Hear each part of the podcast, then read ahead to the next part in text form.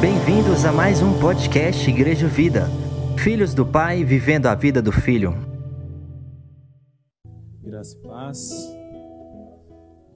João capítulo 8, versículo 32. Senhor, nós estamos aqui diante da Sua presença, Senhor. Diante da Sua palavra, Senhor. Para expor toda a nossa limitação, toda a nossa dependência de quem o Senhor é, Deus.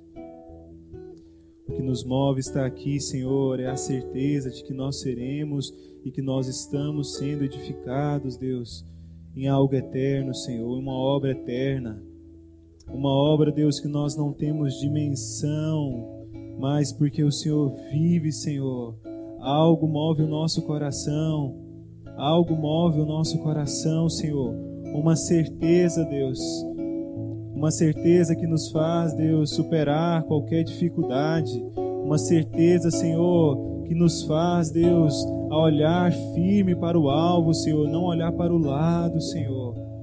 A contemplar somente as dificuldades, Deus, que nos cerca, mas existe algo, Senhor, no nosso coração que aponta para o Senhor, que nós não conseguimos descrever, mas, Senhor, nós conseguimos desfrutar, Senhor. E juntos, como igreja, Senhor, é muito bom desfrutar dessa verdade, dessa verdade eterna, Senhor. Oh, Deus, todos nós somos amigos do noivo. E nós amamos te ouvir, Senhor, enquanto o Senhor edifica a noiva, enquanto o Senhor adorna a noiva, Senhor. Oh, Deus, como é bom desfrutar da Sua presença, da Sua palavra, Senhor. Nos rendemos à Sua palavra, Senhor. Que a Sua palavra vença as nossas opiniões. Que a Sua palavra, Senhor, vença as nossas dificuldades. Em nome de Jesus, Senhor. Ajuda-nos, Senhor Ajuda-nos, Senhor. Em nome de Jesus, nós carecemos do Senhor. Se a tua presença não for conosco, assim como Moisés orou, Deus, não nos faça sair daqui. Se a tua presença não marcar os nossos corações, Senhor, nós não queremos, Deus, fazer nada, Senhor. Nada, Senhor, nada é tão prazeroso, nada, Senhor, é tão reconfortante quanto a Sua presença. Em nome de Jesus, Senhor. Assim como o Senhor já tem nos abençoado, continua no nosso meio, Deus. Fala conosco, Senhor. Abre os nossos corações, abre os nossos ouvidos, abre nossos olhos. Nos rendemos a Ti, Senhor.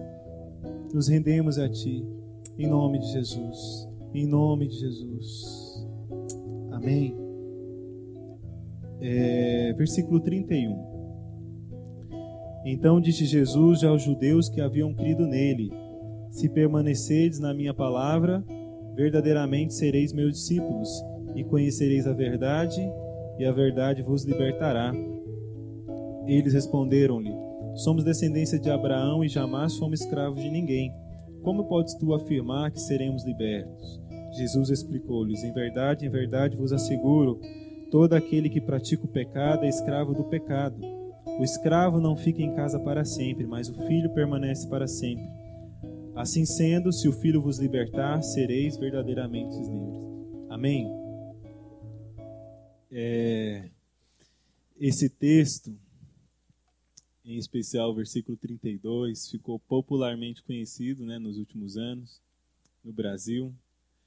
É, mas que a gente precisa olhar sempre com muito cuidado para que a nossa opinião não se transforme numa pseudo-verdade é, em especial nesse ano né, tão delicado que a gente está vivendo, é, com tudo que se aproxima, é muito tentador a gente transformar a nossa opinião na verdade. E é mais tentador ainda a gente se ancorar em algo que, que mexe com as emoções, como por exemplo a religião. Então esse texto, é, Jesus ele está estava explicando para um certo grupo de pessoas que acreditou nele, que deu que deu que não deu ouvido simplesmente ao que estava falando, o que estava sendo, é, o que as pessoas estavam aderindo ali para falar de Jesus, mas foram algumas pessoas que, além disso, além do que estava sendo discutido lá na época, no meio da sociedade, e de todas as atribuições que eles estavam fazendo, inclusive da palavra, inclusive chamando de Jesus de, de príncipe dos demônios, que tem demônio, essas coisas todas. Além disso, algumas pessoas creram em Jesus. E Jesus usou essa palavra para falar com essas pessoas. Mas antes dessas pessoas crerem em Jesus, teve uma série de acontecimentos que chegou até esse momento. E que a gente vai avaliar alguns. O primeiro deles, vamos lá para o João capítulo 1. Nós vamos ler bastante esses, esses primeiros capítulos de João, né, que é a próxima leitura. Que o Senhor nos dê graça. É, no, em João capítulo 1, aparece João Batista. João Batista ele estava anunciando que, o que havia de vir. E no versículo 29 há um acontecimento. Diz assim: No dia seguinte, João viu a Jesus que vinha caminhando em sua direção e disse: Eis o Cordeiro de Deus que tira o pecado do mundo. Este é aquele do qual eu disse: Depois de mim vem um homem que tenha a excelência, pois que já existia antes de mim. Eu não o conhecia, mas a fim de que ele fosse revelado a Israel, vim por isso batizando com água. Isso aconteceu no Rio Jordão, quando Jesus foi batizado. Logo depois desse acontecimento, Jesus ele foi para uma outra região. Ele só foi batizado. Alguns, os outros evangelhos falam que ele foi levado pelo Espírito no deserto, ficou 40 dias para ser tentado. Tem toda aquela história que a gente conhece. Aí logo depois disso ele vai para para Galiléia. E na Galiléia, é, em Caná da Galiléia, acontece o quê? pastora falou ainda lá. As bodas. Lembra que acontece o primeiro milagre de Jesus. E qual foi o primeiro milagre de Jesus? Transformar água em vinho. E, ok, aí ele transformou a água em vinho em Caná da Galileia, tem toda aquela questão. Aí, da Galileia, ele volta para Jerusalém. Então ele estava em Jerusalém, depois ele foi para Galiléia, agora ele voltou para Jerusalém. Aí em Jerusalém era Páscoa. Estavam comemorando a Páscoa. E o que, que Jesus faz? João capítulo 2, versículo 13. A gente vai ler alguns, alguns versículos de alguns capítulos. João 2, 13. A Páscoa dos judeus estava se aproximando e Jesus subiu para Jerusalém. Encontrou no templo os que vendiam bois, ovelhas e pombas, e cambistas, assentados negociando. Tendo feito um chicote de cordas, expulsou todos do templo, bem como as ovelhas e os bois. Espalhou pelo chão o dinheiro dos cambistas e virou as mesas, e disse aos que vendiam as pombas: Tirai essas coisas daqui, não façais da casa de meu pai casa de comércio. Então seus discípulos lembraram-se do que foi escrito: O zelo pela tua casa me consumirá. Os judeus o contestaram, dizendo: Que sinal de autoridade nos mostra para agir dessa maneira? Jesus respondeu: Destruí este templo em três dias e o reconstruirei. replicaram, replicaram os judeus: Em quarenta e seis anos foi construído esse templo, e tu afirma que em três dias o levantarás? Ele ele, porém, se referia ao templo do seu corpo. Por essa razão, quando Jesus ressuscitou dentre os mortos, recordaram-se os seus discípulos de que ele dissera isso e creram na Escritura e, palavra, e na palavra pregada por Jesus. Então ele volta para Jerusalém e se depara com essa situação no templo. E, e a atitude de Jesus ela é bem forte, né? Ele chega literalmente metendo o pé em tudo e, e aconteceu tudo isso que a gente leu. É, e a paralela a isso, Jesus estava sempre pregando. Qual era a mensagem de Jesus? Arrependei-vos, porque está próximo o reino dos céus. Arrependei-vos, porque está próximo o reino dos céus. E muitas pessoas estavam crendo nesse, nessa pregação de Jesus. Só que além dessa pregação de Jesus, estava acontecendo esse tipo de coisa que ele chegando no templo e se deparando com essa situação. Então, por um lado, a gente tinha uma multidão que estava crendo, e por um lado, a gente tinha uma multidão que estava com a antena ligada. Falou: opa, tem alguma coisa errada que não está certa.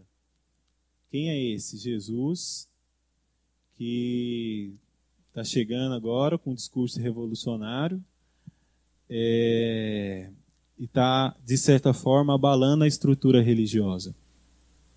Então, se por um lado a gente tinha um, uma multidão que estava crendo, porque era um discurso, como fala lá em Marcos, no início, no, em todos os evangelhos fala isso, né? As pessoas elas ficavam de cara, literalmente, porque o Jesus estava pregando, porque ele falava como quem, com quem tem autoridade, não como os mestres da lei. A palavra de Jesus, a pregação dele era tão forte que as pessoas não tinham reação o que elas poderiam fazer, fala, meu Deus do céu, era isso que a gente precisava ouvir. É isso que a gente precisava ouvir. E muitas pessoas que não estavam com seu coração petrificado pela religião, elas estavam se rendendo a, a essa pregação. Mas por um outro, por um outro lado, isso estava incomodando, incomodando muito o sistema religioso, por exemplo. É, aí depois desse momento, Jesus tem aquele encontro com Nicodemos, que é era alguém que fazia parte desse sistema religioso, mas que teve o coração alcançado e os olhos iluminados pela verdade. Depois disso, o que, que acontece? Capítulo 4 de João. A gente conhece bem também.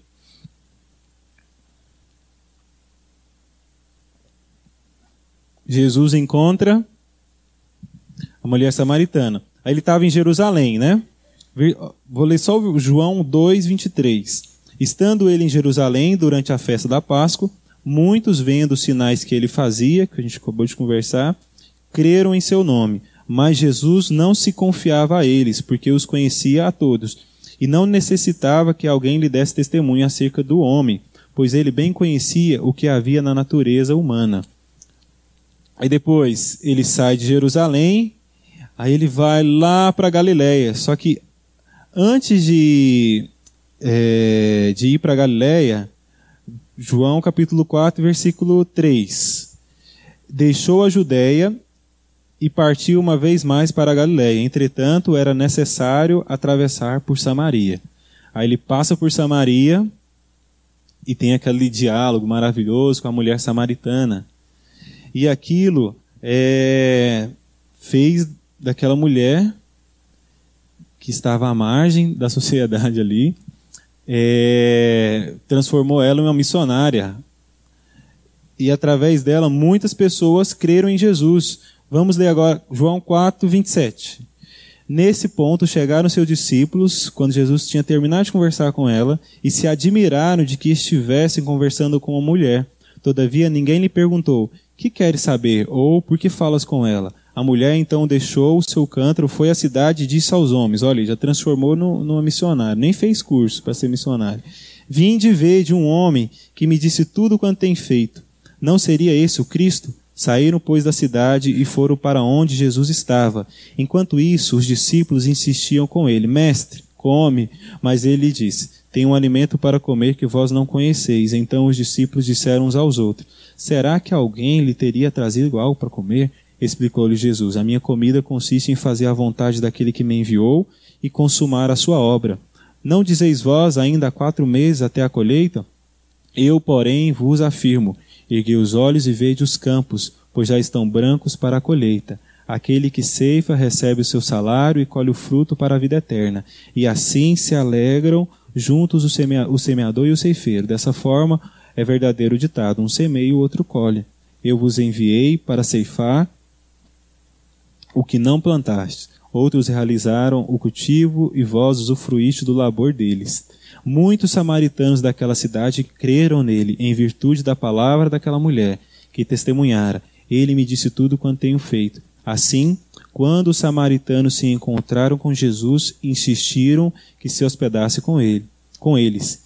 E ele ficou dois dias, e muitos outros creram por causa da sua palavra.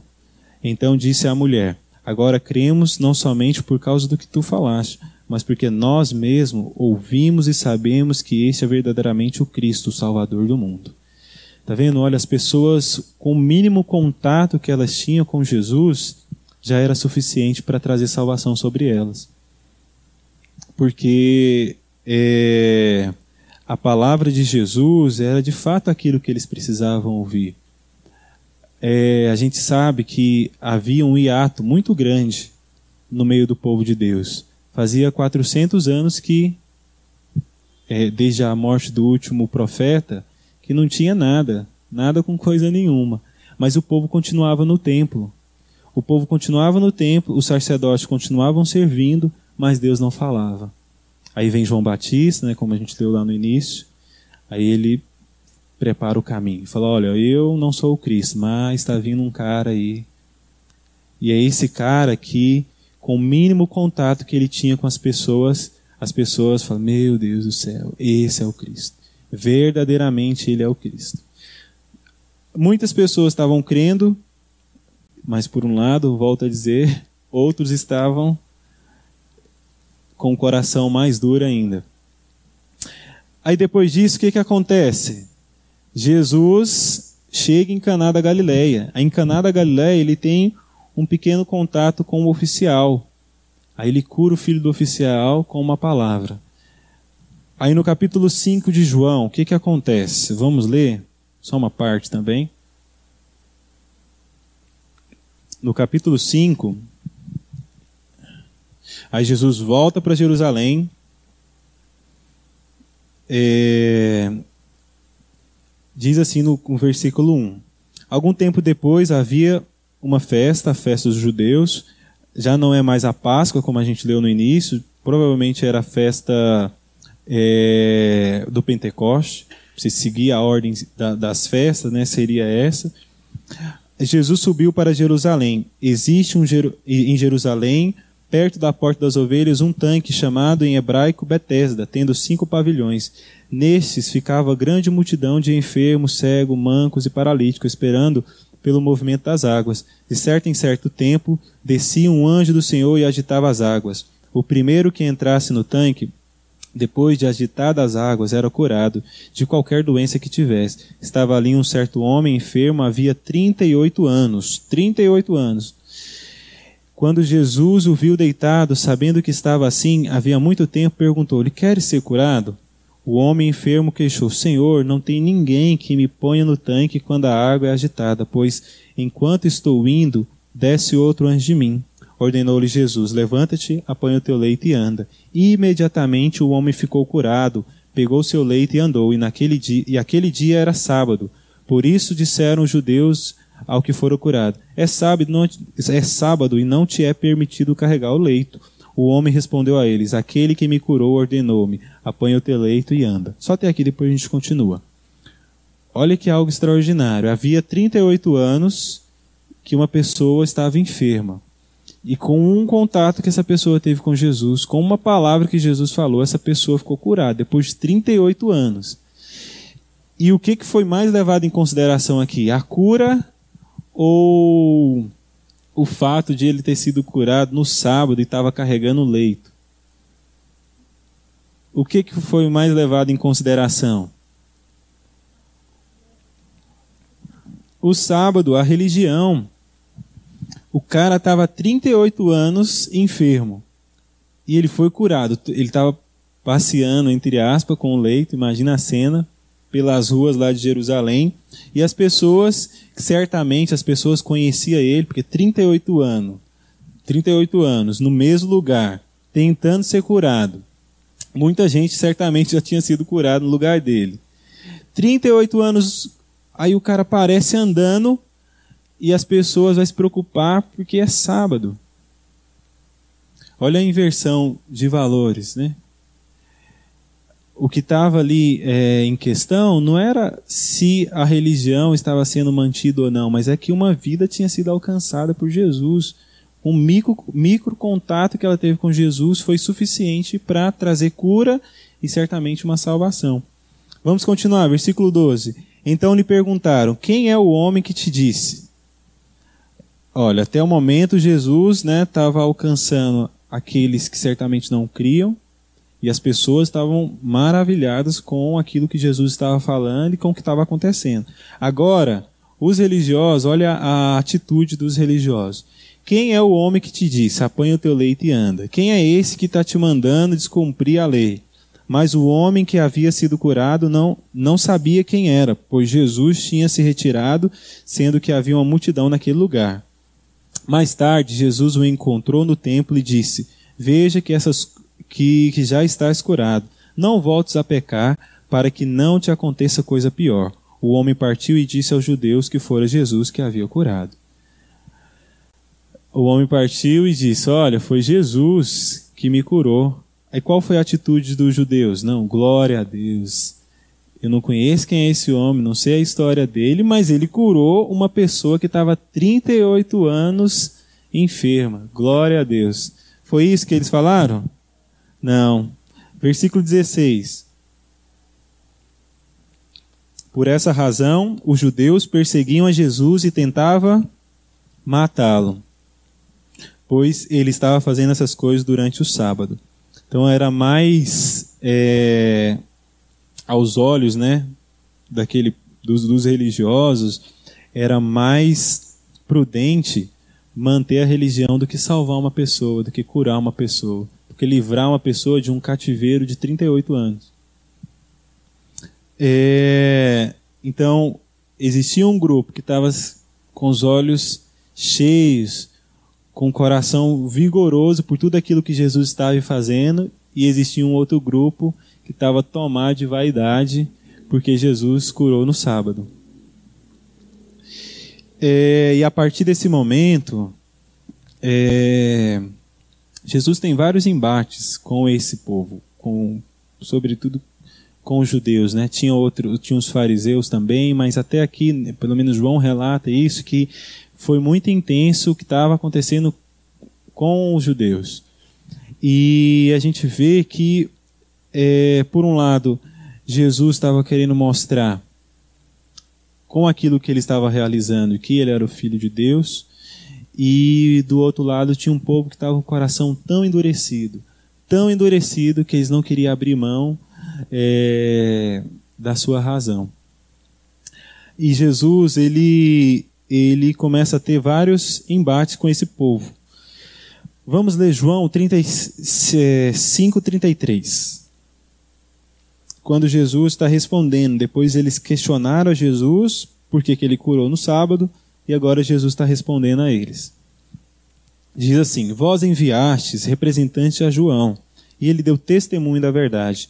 Eu, entretanto, não busco o testemunho dos homens, mas digo essas verdades para que sejais salvos. Ele era uma candeia que queimava e iluminava, e vós quiseste, por um momento, rejubilar-vos na sua luz. Todavia, eu tenho um testemunho maior do que João. A própria obra que o Pai me deu para consumar e que estou realizando testemunha que o Pai me enviou. E que o Pai me enviou ele mesmo testemunhou sobre mim. Jamais ouviste a sua voz, nem contemplaste sua face. Igualmente não tendes a sua palavra habitando em vós, porque não credes naquele a quem ele enviou. Vós examinais criteriosamente as Escrituras, porque julgais ter nelas a vida eterna, e são elas mesmas que testemunham acerca de mim. Olha isso, Jesus chegou a ponto de dizer, Gente, vocês leem as escrituras, vocês conhecem as escrituras, e a própria escritura está falando de mim, e eu estou aqui realizando a obra do meu pai, e vocês não creem em mim. É o óbvio, né? Mas olha para você ver, tanto que a religião, ela, ela literalmente, ela traz uma cegueira tamanha que impede as pessoas de desfrutar da verdadeira vida. Continuemos. 40, versículo 40. Todavia, vós não quereis vir a mim para terdes a vida. Eu não aceito honra que procede dos homens, mas eu vos conheço bem e sei que não tendes em vós o amor de Deus. Eu vim em meu nome, em nome do meu Pai, e vós não me recebeis. Se outro vier em meu próprio nome, declaro-vos que o recebereis. Como podeis crer Vós que recebeis honra dos outros, mas não buscai a glória que vem do Deus único, não penseis que eu vinha, que eu vos acusarei diante do Pai. Olha tanto que isso aqui é interessante. Não penseis que eu vos acusarei diante do Pai. Quem vos acusa, quem vos acusa é Moisés, em quem tendes depositado toda a vossa esperança. Por que que é, Jesus estava falando isso? Porque a própria lei aponta para Cristo. Os profetas apontaram para Jesus. Todos, tudo aquilo que foi escrito, de alguma forma, direta ou indiretamente, apontou para Jesus. Então não é a vida de Jesus que acusava é, esse povo, mas é o próprio fato deles acreditarem na lei, porque a própria lei estava apontando para Jesus.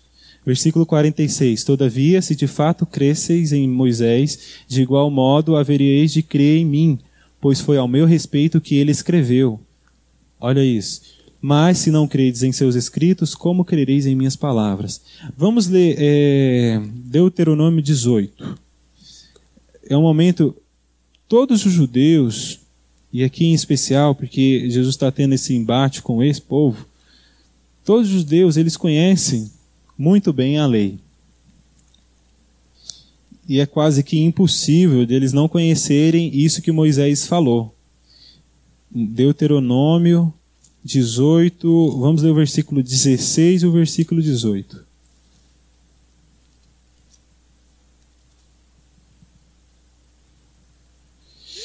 Na verdade, do 14 ao 18.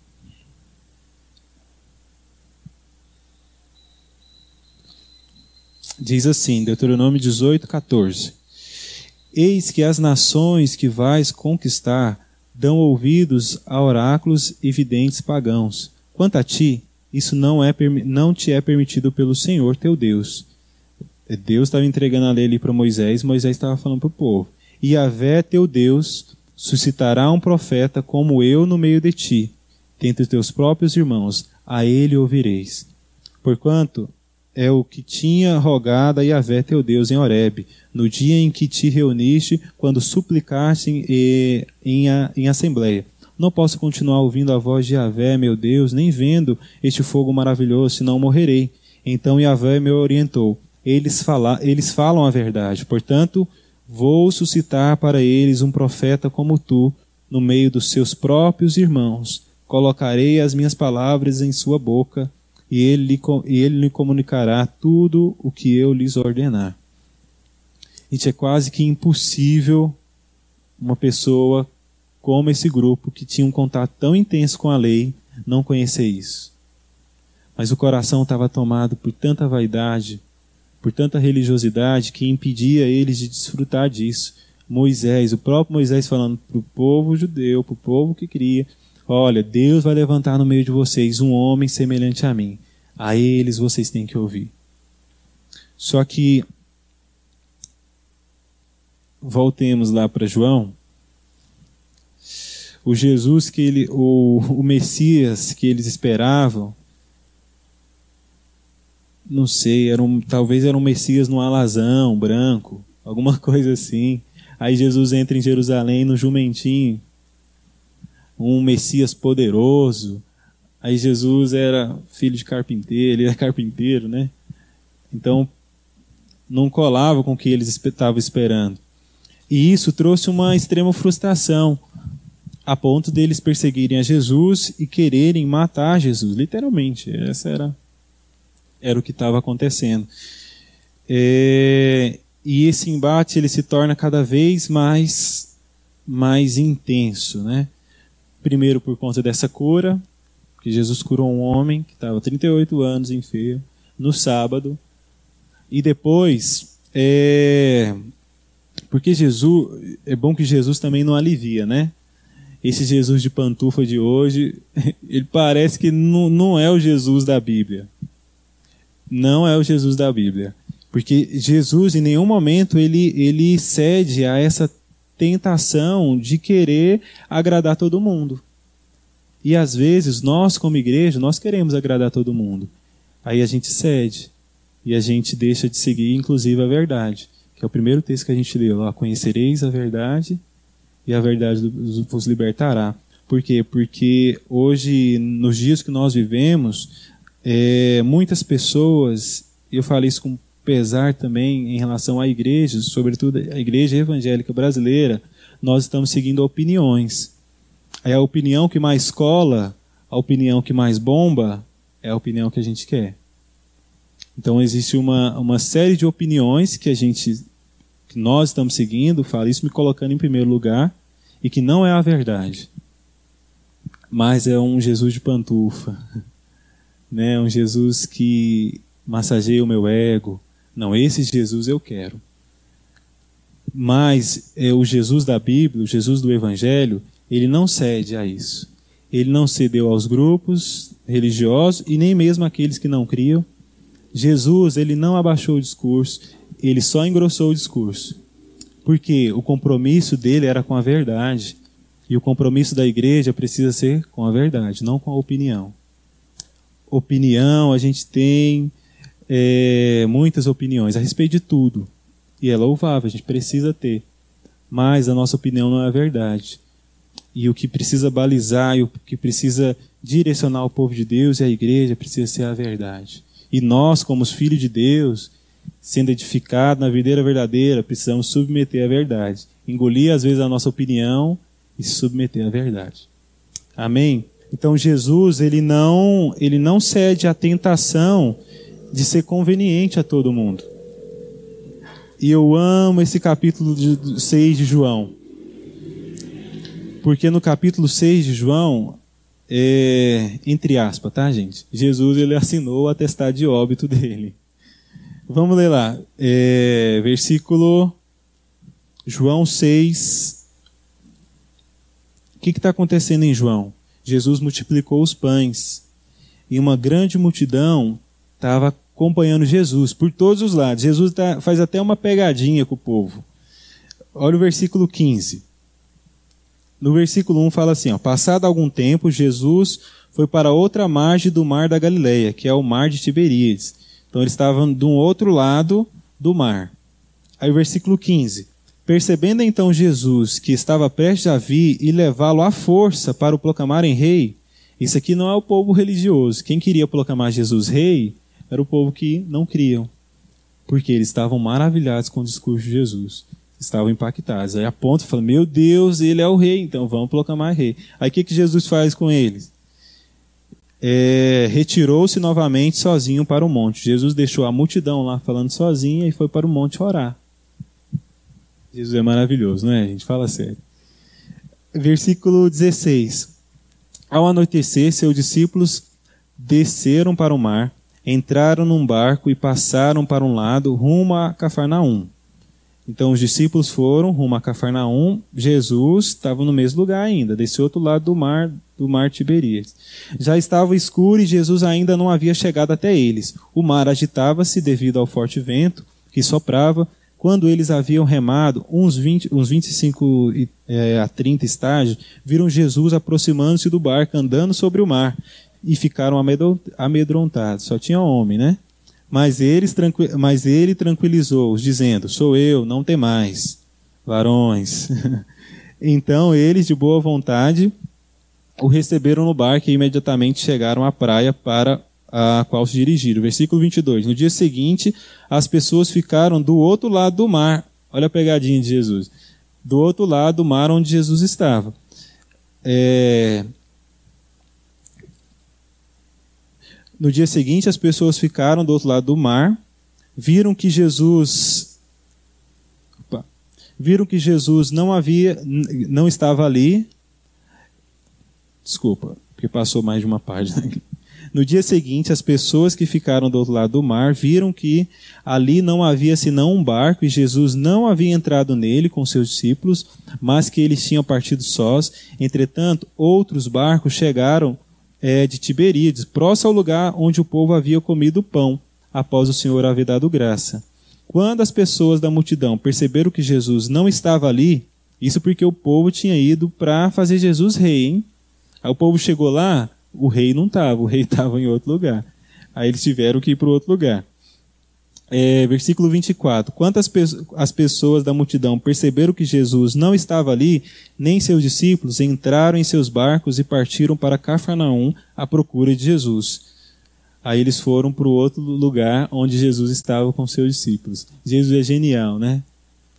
Então, assim, se fosse qualquer outro líder, ou um líder político, que, que gosta de poder, ia ficar lá e esperar o povo. Aí o povo ia pegar ele no colo, colocar no ombro, sair carregando, esse é o nosso rei. E Jesus deixa todo mundo lá falando sozinho. Aquelas pessoas que estavam maravilhadas com o discurso dele. Aí esse povo percebeu que Jesus não estava nesse lugar e eles foram para onde Jesus estava. Aí chegou lá, é... aí o que, que Jesus fala para eles? Versículo 26. Jesus respondeu a eles assim, quando eles chegaram. Em verdade, Jesus podia ter falado: Nossa, tadinho, né? Eles foram lá, eu não estava, agora eles chegaram aqui, então eu vou aliviar um pouco. Mas olha o que Jesus fala.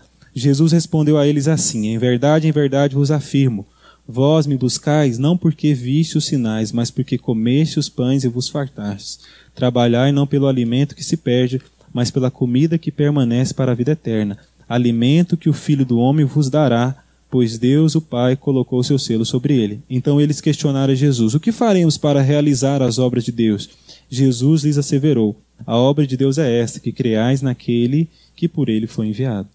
A gente observa que o compromisso de Jesus era com a verdade. Não era em agradar todo mundo. Não, vocês chegaram aqui depois de toda essa odisseia, então, ah, vem aqui. Jesus ia fazer um discurso mais ou menos, né, para acalentar, porque estavam cansados. Não, mas o compromisso de Jesus era com a verdade. Eles precisavam crer em Jesus porque Jesus era o Filho de Deus, não porque Jesus supria as suas necessidades.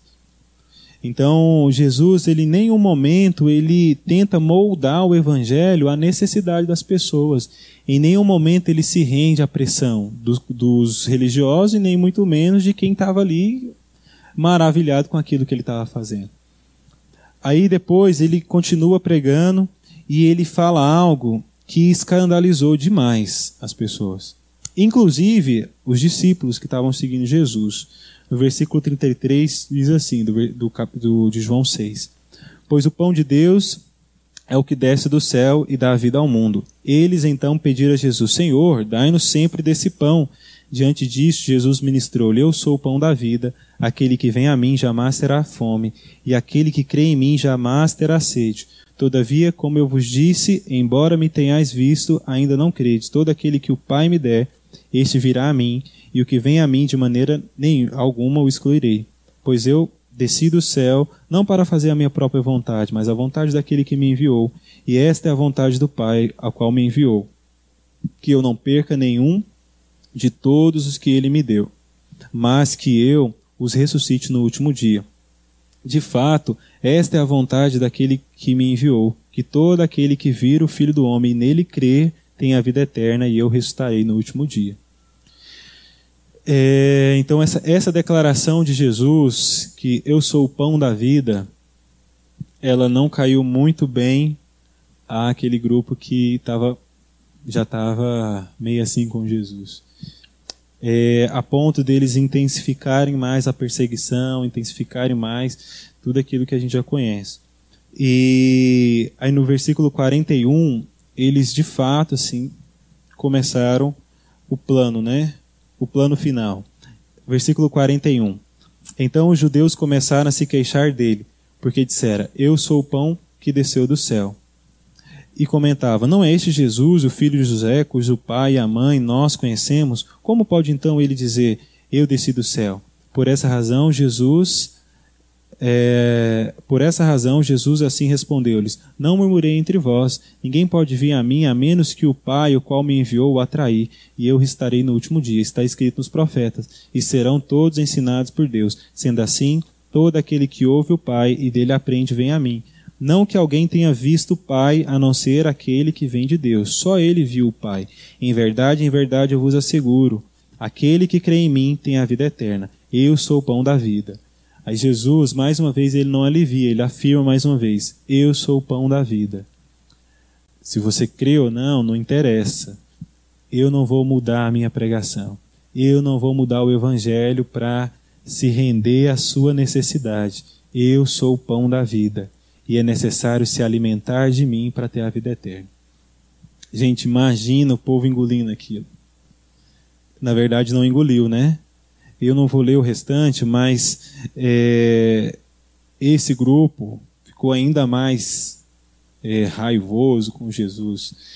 Mas o que me admira é que o outro grupo, inclusive os que estavam seguindo a Jesus, os discípulos, pessoal já queria em Jesus, já estava caminhando com ele, já estava fazendo todo esse rolê de ir para Galiléia, voltar para a Judéia, ir em Jerusalém, já estava fazendo tudo isso com Jesus. Depois de ouvir isso, olha o que, que eles falaram. Versículo 60. Vamos acompanhar todo mundo. João 6,60. Diz assim: Portanto, muitos dos seus discípulos, ao ouvirem isso, disseram: Dura essa declaração, quem poderá compreendê-la?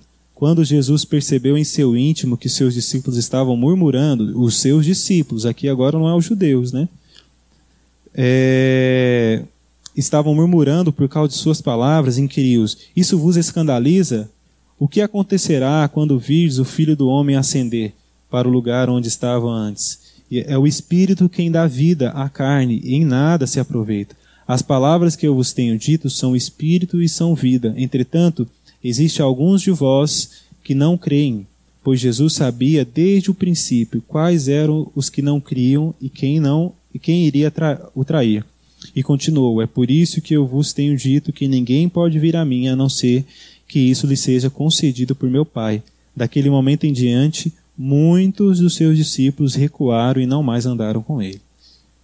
Muitos dos discípulos, não, é os, não, não eram os judeus, não eram os fariseus, eram os discípulos que já estavam caminhando com Jesus há um tempo. Depois de ouvir essa palavra, muitos deixaram Jesus. Pessoas que talvez tiveram uma experiência pessoal ali com Jesus, falaram, não, de fato eu quero caminhar com esse cara. Olha o que, que ele está falando, está todo mundo querendo seguir ele. Pessoas que de fato tiveram uma experiência, deixaram de seguir Jesus porque a palavra de Jesus era muito dura. E o que, que Jesus fala? Jesus correu atrás deles não, vem aqui, eu vou mudar a pregação. Eu vou mudar o discurso. Eu não vou falar que eu sou o pão da vida mais, não. Eu não vou falar de pecado mais, não. Não vou falar que precisa se arrepender. Não vou falar que precisa tomar a cruz. Essas coisas não colam. Eu vou mudar a minha pregação. Jesus fez isso? Não, Jesus não mudou o discurso. Jesus não mudou a pregação. Jesus continuou aumentando o sarrafo, né? A cada vez mais ele aumentava um, um pouco mais. E por outro lado, mais pessoas se maravilhavam. Inclusive judeus, no versículo 15 do capítulo 7, fala assim: ó, E os judeus maravilhados diziam: Como esse homem sabe tantas letras? Alguns judeus já estavam começando a quebrantar o coração. Aí chega naquele texto que a gente leu, lá em João 8. É, no João, em João 8, Jesus estava proferindo essas palavras para os judeus que haviam crido nele. Então, no meio de toda aquela confusão, daqueles que queriam perseguir Jesus, alguns começaram a crer em Jesus. Falaram, peraí, é, isso não pode ser, esse cara não pode ser um lunático, o que ele está falando está aquecendo meu coração. E alguns judeus, eles creram em Jesus. Tanto é que é, no versículo 30 fala isso, né? Tendo proferido essas palavras, depois Jesus estava explicando outras coisas, muitos creram nele. Aí entra no versículo que a gente leu, versículo 31. Então disse Jesus aos judeus que haviam crido nele: Se permanecerdes na minha palavra, verdadeiramente sereis meus discípulos, e conhecereis a verdade, e a verdade vos libertará. Então Jesus estava falando para aqui, pra, nesse momento, para as pessoas que criam, para os crentes, para quem estava para quem cria em Jesus. E Jesus, ele disse: Olha, permaneçam na minha palavra. Não se renda à necessidade das pessoas, não se renda a um outro evangelho, não se renda a palavras bonitas, emocionantes, mas permaneçam, perseverem na minha palavra. Sabe, o nosso maior desafio hoje como igreja é permanecer na palavra de Cristo. Porque não tem nada novo. E como não tem nada novo, às vezes dá a impressão, fala, nossa, de novo. E quando não tem nada novo, sempre vai surgir alguns discursos que são muito convidativos, principalmente no meio da igreja. A igreja sempre foi levada por isso. E o nosso chamado como igreja, como filho de Deus, é permanecer na palavra, permanecer naquilo que não é novo. Ainda que aparentemente seja sempre a mesma coisa. Deus não nos chamou para inovar, Deus nos chamou para ser fiel a Ele. O que João Batista fez não foi inovar, ele foi fiel. Ele foi fiel à voz do que clama no deserto. O que, que a voz do que clama, clama, a voz do que clama no deserto falava? Prepara o caminho. Creia, creia que está vindo alguém que é mais que é mais excelente, que tem a excelência. Creia nisso. Não tente inventar. O João Batista é genial por isso, porque ele não inventou moda. Ele permaneceu na palavra, apontando para Jesus sabe? E nós, como igreja, a gente precisa crer nisso, porque senão nós seremos levados pela nossa emoção. E a nossa emoção, ela sempre vai querer um discurso que mais chama atenção, que acalenta o nosso coração. E por vezes esse discurso, gente, ele não é um discurso que está alinhado com a verdade. E, e hoje é muito tentador isso, principalmente com as, com as mídias digitais. A gente vê assim, vários discursos que Ai meu Deus, vou colocar minha esperança nisso. Não, nosso, nosso chamado não é para colocar esperança em discursos que acalentam nossos corações. Nosso chamado é para ser fiel a Deus, fiel à Sua palavra. Não tem nada de novo em ser fiel à palavra de Cristo, mas é a verdade. E conhecereis a verdade, e a verdade vos libertará. O que é a verdade? O próprio Jesus, ele explica isso em um outro momento. Vamos ler lá João 17. João 17, 17. João 17, 17 diz assim: Santifica-os pela tua verdade. A tua palavra é a verdade. Vou ler mais uma vez. Santifica-os pela tua verdade. A tua palavra é a verdade. Existe algo novo? Não. Mas existe algo que é eterno. Eu prefiro seguir algo que é eterno do que seguir algo que é novo. Provérbios, né, que nos ensina tanto, o Léo fala muito desse texto. Eu sempre lembro dele, fala, não remova os marcos antigos. Sabe, a nossa tentação é sempre remover, fazer algo novo. Ah, vamos alcançar, vamos fazer isso, vamos fazer aquilo. Aí vem a Bíblia e fala, não remova os, mar os marcos antigos. Mas creia que a palavra é a verdade. Amém? E conhecereis a verdade, e a verdade vos libertará. O que é a verdade? A palavra é a verdade. E quem é a palavra? João capítulo 1, vamos ler lá também, por favor. Versículo 1. João capítulo 1, versículo 1 diz assim: No princípio era a palavra, e a palavra estava com Deus, e a palavra era Deus. Ele, a palavra, estava no princípio com Deus. Todas as coisas foram feitas através dele, e sem ele nada do que existe teria sido feito. Nele estava a vida, e a vida era a luz dos homens, e a luz resplandece nas trevas, mas as trevas não a vencerão. Versículo 12. Mas a todos quanto receberam, deu-lhes o direito de se tornarem filhos de Deus, ou seja, aos que creem no seu nome, os quais não nasceram do sangue, nem da vontade da carne, nem da vontade do homem, mas de Deus. E a palavra se fez carne e habitou entre nós. Vimos a sua glória, a glória como a do unigênito do Pai, cheio de graça e verdade. A palavra se fez carne, a verdade se fez carne e habitou entre nós. E é essa verdade que sempre nos convida a conhecê-lo. Conhecer a verdade e a verdade vos libertará. Amém? Então, o, o chamado de Jesus para nós, como igreja, é conhecer a verdade, ser edificados na verdade, caminhar pela verdade, viver pela verdade. Sabe, não inventar moda. Ah, um novo mandamento vos dou. Não, eu prefiro ficar com o mandamento antigo. Porque quem sustenta o mandamento antigo é aquele que o escreveu. Amém? E conhecer a verdade nada mais é do que isso que Jesus falou naquele mesmo capítulo que a gente leu. Não precisa abrir, mas diz assim, João 17, versículo 1.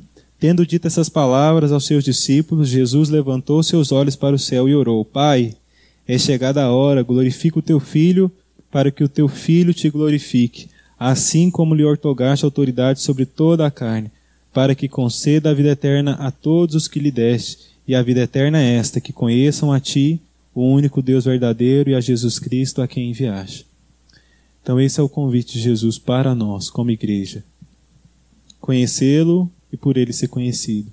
Conhecer a verdade, ser libertos pela verdade e continuar na verdade, doar a sua vida pela verdade, não querer outra verdade, não trocar a verdade pelas nossas opiniões, ainda que as nossas opiniões sejam boas, porque a gente tem boas opiniões, modéstia à parte. é, mas ainda que essas opiniões sejam boas, sejam descoladas, sejam atuais, sejam convincentes, sejam contra as pessoas, né? A mais comum hoje é as opiniões contra as pessoas. Já parou para pensar que hoje a gente fala mais sobre a mentira, porque a mentira é descolada, que ela ganhou um novo, uma nova roupagem, né? Então tudo que é importado é descolado, né? Fake news, né? Então a gente fala mais sobre a mentira do que sobre a verdade. E a igreja ela é mais tendenciosa dentro de tudo isso que a gente está vivendo. A gente, nós estamos mais tendenciosos a falar da mentira do que da verdade. A gente faz coro para mentira. A gente faz passeata. A gente faz protesto. A gente é, nas redes sociais. Então, não estou falando de A e B, tá, gente? Estou falando no geral. Sabe? Mas a gente não pode ser inflamado por isso. Precisamos ter as nossas opiniões, mas as nossas opiniões elas precisam estar submetidas à verdade. E a verdade, gente, é inegociável. Conhecer a verdade, ser guiado pela verdade. Amém? Esse é o nosso chamado como igreja. Que nesse ano o Senhor nos dê graça, sabe? Como igreja evangélica brasileira, Senhor, tem misericórdia de nós.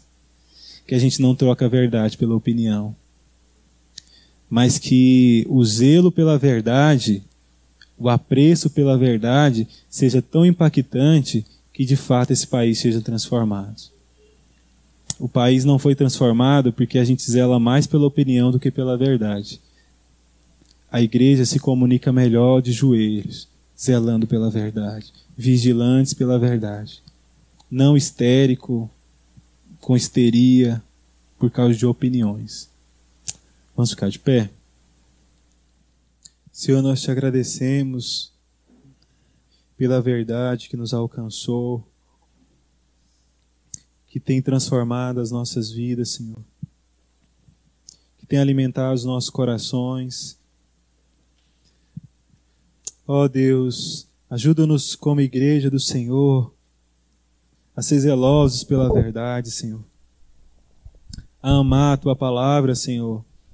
A viver por ela, a não trocá-la por opiniões, a não trocá-la, Senhor, por pregações ou por coisas que se pareçam com o Evangelho, mas é aquilo que Paulo falou, Senhor, nos últimos dias as pessoas elas vão ter coceiras no ouvido, Senhor, não suportarão a sã doutrina, o ensino da verdade, Senhor.